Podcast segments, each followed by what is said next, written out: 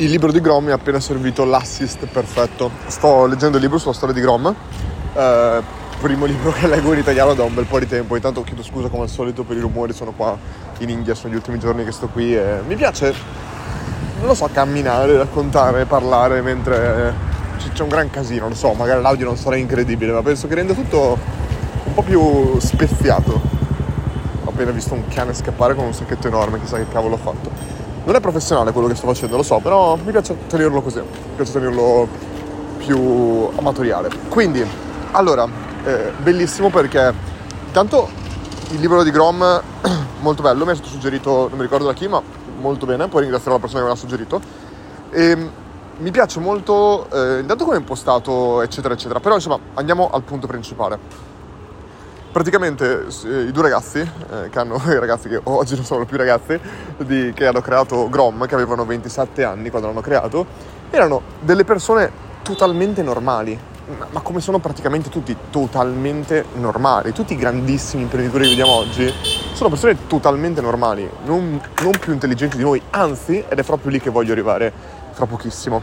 In questo caso qua eh, parlavano proprio come a un certo punto quello che succede, loro eh, hanno avuto, uno ha avuto l'idea, l'altro invece si occupava più della parte finanziaria eh, e quindi ha creato il business plan, eccetera. Ma erano ragazzi che avevano appena finito, uno aveva finito l'università e non avevano realmente nessun tipo di esperienza lavorativa, eccetera, eccetera.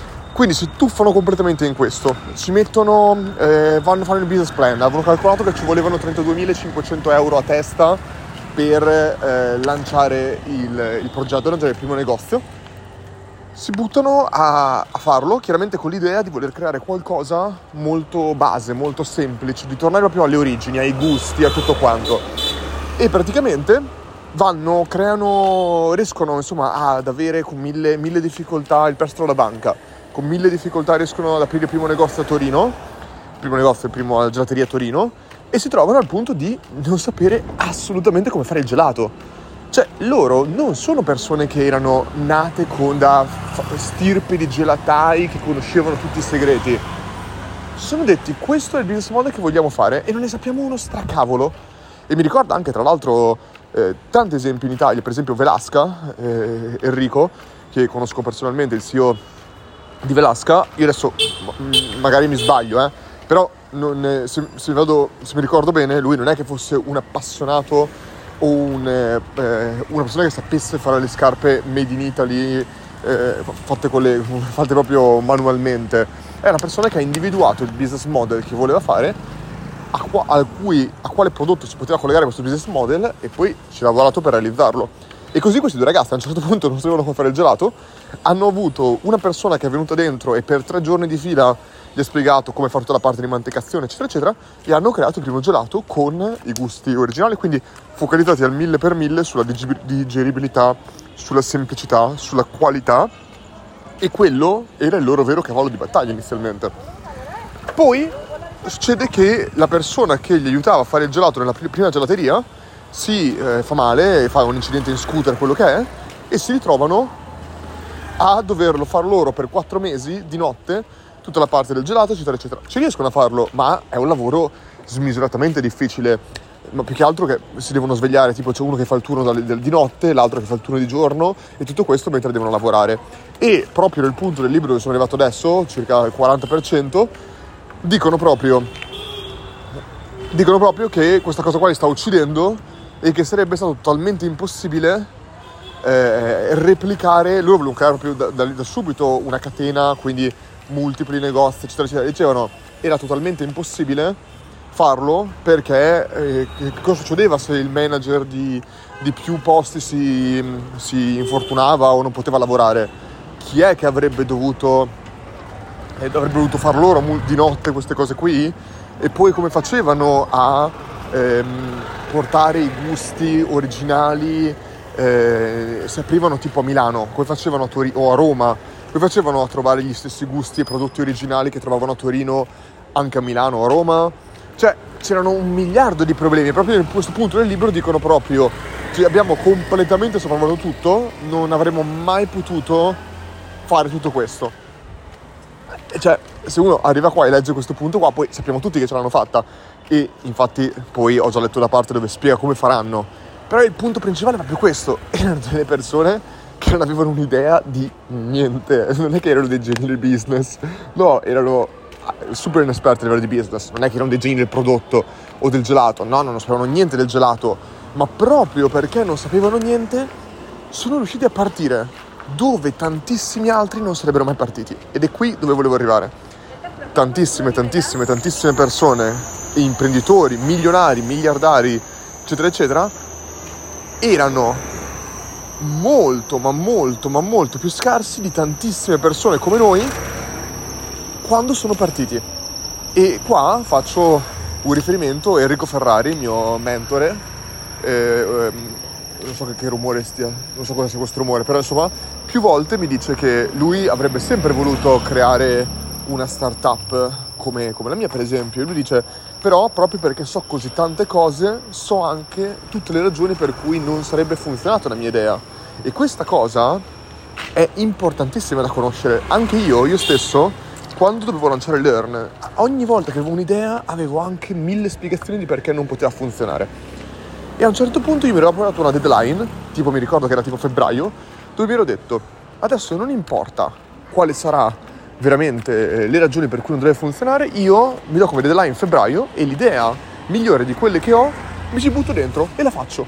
Perché tanto so che tutte le cose che per cui dico che non potranno funzionare, le affronterò, ma le affronterò sulla pratica e so che troverò una soluzione e se non le troverò aggirerò il problema e tro- riuscirò a trovare un modo. Quindi il concetto è che tantissime, tantissime volte bisogna essere ignoranti per lanciare un'idea. Un'ignoranza vuol dire non sapere un sacco, non avere determinate competenze, non avere determinate cose, perché poi quando ti trovi lì a doverla risolvere, una cosa che non avresti mai fatto, incominciato se avessi saputo che non potevi farla, spesso trovi delle soluzioni a cui non avresti mai pensato perché ti ci, ci, butti dentro, sei lì, sei lì a doverla risolvere questa cosa qua. Ma penso al founder di Airbnb, founder di Airbnb, Airbnb si chiama così, Air Bed and Breakfast, perché lui quando doveva andare a San Francisco ed era uno squattrinato, prendeva un materasso gonfiabile e lo metteva sul, sul, sul, pavimento di casa di un amico. E quindi si è detto ma se lo faccio io perché altre persone non potrebbero essere disposte a pagare per dormire su un materasso gonfiabile a casa di qualcuno cioè questa qua era l'idea geniale Airbnb, cioè chiaramente è ironico Airbnb eh, lo, eh, ha rischiato di fallire un miliardo di volte a un certo punto per tirar sui fondi hanno venduto scatole di cereali con sopra la faccia di Obama cioè stiamo parlando di cosa? stiamo parlando di geni? ora che poi queste persone qui abbiano sviluppato competenze o abbiano mostrato competenze che forse neanche loro sapevano di avere, è tutto un altro discorso. E oggi possiamo dire sono dei geni? Probabilmente sì, assolutamente sì. Ma Jeff Bezos, uno degli uomini più ricchi al mondo, era un, eh, un impiegato fino ai 33 anni. Cioè, di che cosa stiamo parlando? Cioè, non sto dicendo chiaramente che uno può essere un impiegato e non essere un genio, ma non era niente di incredibile e quindi anzi è una veramente manna dal cielo essere ignoranti su certe cose, perché altrimenti non avremmo mai lanciato determinate cose o non le lanceremo. Però per tutte quelle persone che stanno ascoltando questo podcast e lo so che state pensando, eh ma io non sono bravo come quella persona lì, eh ma io non so come farò a trovare le persone giuste, e eh, non so come trovare la tecnologia, e non so come trovare i soldi, e, e, e, e, e ragazzi, tutti hanno incominciato con probabilmente meno risorse di quelle che voi avete oggi. Probabilmente molte, molte meno. Quindi lo so benissimo, ecco, preparatevi che arriverà un casino, sento già proprio le moto.